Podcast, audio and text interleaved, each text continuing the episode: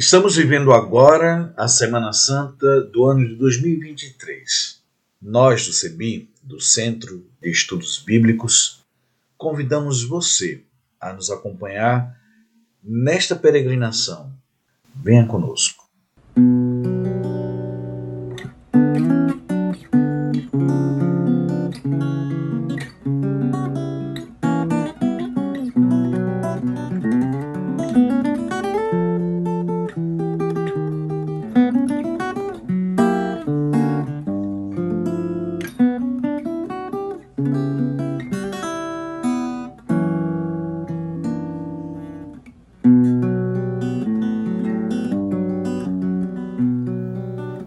Evangelho segundo a Comunidade Joanina, capítulo 19, do versículo 38 até o 42, que diz assim: José de Arimateia era discípulo de Jesus, mas às escondidas, porque ele tinha medo das autoridades dos judeus. Depois disso, ele foi pedir a Pilatos para retirar o corpo de Jesus. Pilatos deu a autorização. Então ele foi e retirou o corpo de Jesus. Nicodemos também o acompanhou. Nicodemos era aquele que antes tinha ido de noite encontrar-se com Jesus. Levou mais de 30 quilos de uma mistura de mirra e resina perfumada.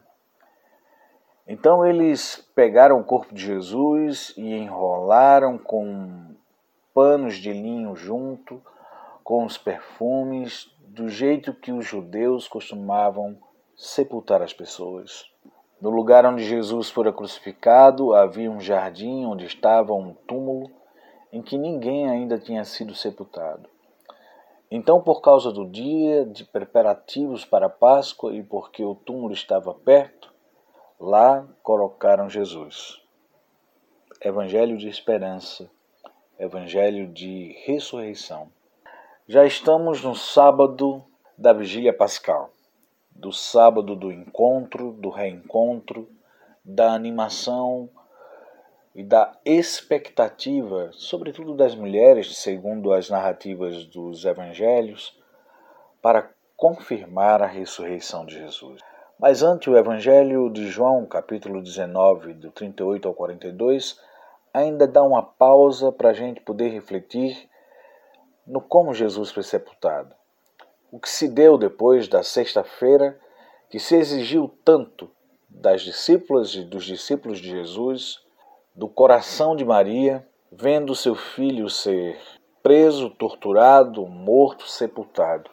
E agora abre-se a concretização, a possibilidade de concretização da ressurreição de Jesus.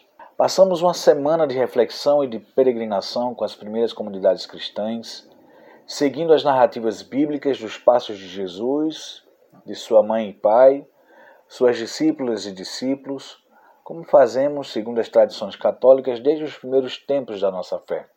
Passamos por textos bíblicos profundos, abissais, temas difíceis para muitas de nós, espelhos que refletiram as limitações humanas e que nos fizeram encarar nossas fragilidades. Os ritos, as liturgias que acompanharam nesta semana corroboraram com as leituras bíblicas do Primeiro e do Segundo Testamento.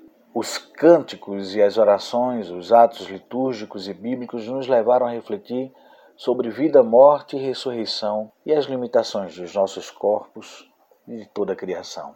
Há esses limites que temos em nossos próprios corpos e que acompanham as feridas que encontramos corriqueiramente em nossos espíritos, feridas essas comuns a Jesus e a gente que o acompanhava e tão atuais e desafiadoras para cada qual de nós hoje. Por isso que a Semana Santa traz o drama da paixão, os tempos que antecederam a crucificação de Jesus e que hoje, com muito custo, compreendemos como um ambiente propício às torturas, ao julgamento injusto, à condenação sem motivação, por que não dizer sem provas, que os impérios impõem às pessoas marginalizadas e empobrecidas e que depois se apropriam das suas próprias histórias, dessas mesmas histórias, para fomentar comércio e manipulação humana a partir da fé e das vivências das espiritualidades.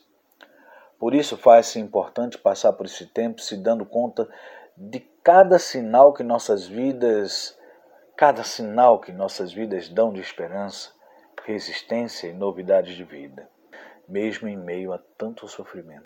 As narrativas bíblicas dessa semana, em especial a deste dia, o sábado de Aleluia, o sábado da Vigília, o sábado do Fogo Santo, é narrada a partir de João, capítulo 19, dos versos 38 ao 42, que diz que depois de tanta dor, de tanto sofrimento, reserva-se a Jesus um sepultamento digno, humano e afetuoso, num jardim, com dignidade, untado de óleos e perfumes, o corpo de Jesus repousa finalmente e é resguardado. Esse Jesus que desde o ventre, desde a fecundação de uma adolescente chamada Maria, passou a sofrer ameaças, empobrecimentos, riscos e vulnerabilidades as mais variadas. Não seria demais dizer que este jovem galileu, com sua mãe, viveu todo o ciclo de violências que as meninas e mulheres, as crianças, as famílias de periferias do mundo todo vivem cotidianamente. Jesus viveu as violências cometidas contra crianças, Jesus viveu as violências psicológicas, institucionais, simbólicas e violências físicas diretamente no seu corpo. Mesmo Jesus tendo sido enterrado com tanta dignidade num ritual tão delicado, podemos trazer às nossas memórias a quantidade de jovens, meninas e mulheres, crianças e adolescentes, pessoas com deficiências e pessoas idosas.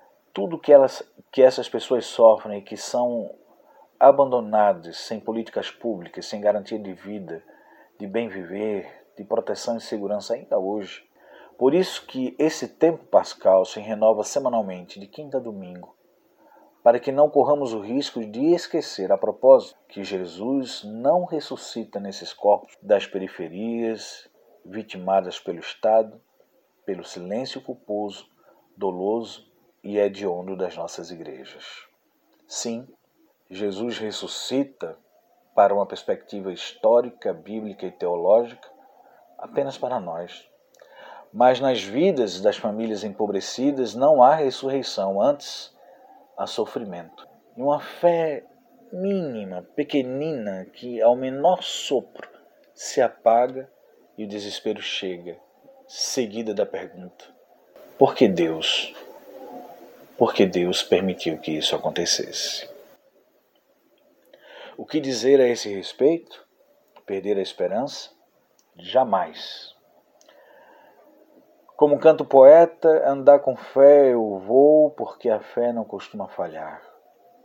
Antes, resistir com festa, reconfigurando nossas relações humanas e nossa relação com a criação divina. Cuidar de ter mais afeto, sem violências institucionais, interpessoais, nos vários ambientes que vivemos. Cuidar de seguir Jesus em seus exemplos pacificadores, mesmo que se corra o risco de exercer um poder despótico e tirano a partir da nossa ganância, do egoísmo, do egocentrismo e das tiranias que propõem a sedução do poder. Por fim, ainda que os corpos sejam atirados nas valas comuns das periferias, cravados de bala, das escolas e creches infantis invadidas, vamos continuar resistindo, crendo na ressurreição, na renovação e na sobrevivência do melhor que há em nós, e sendo igreja que provoca transformação, sendo comunidade de fé e gente do caminho que crê diferente, mas que, para além de crer, faz a acolhida na prática.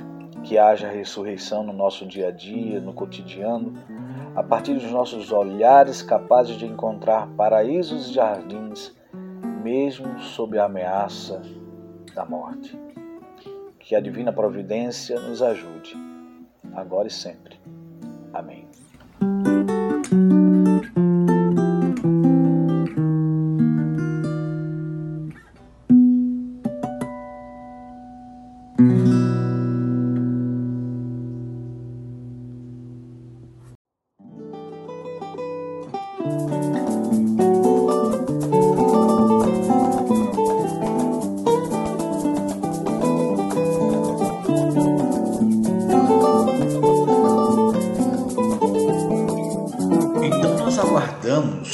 as suas sugestões, colaborações.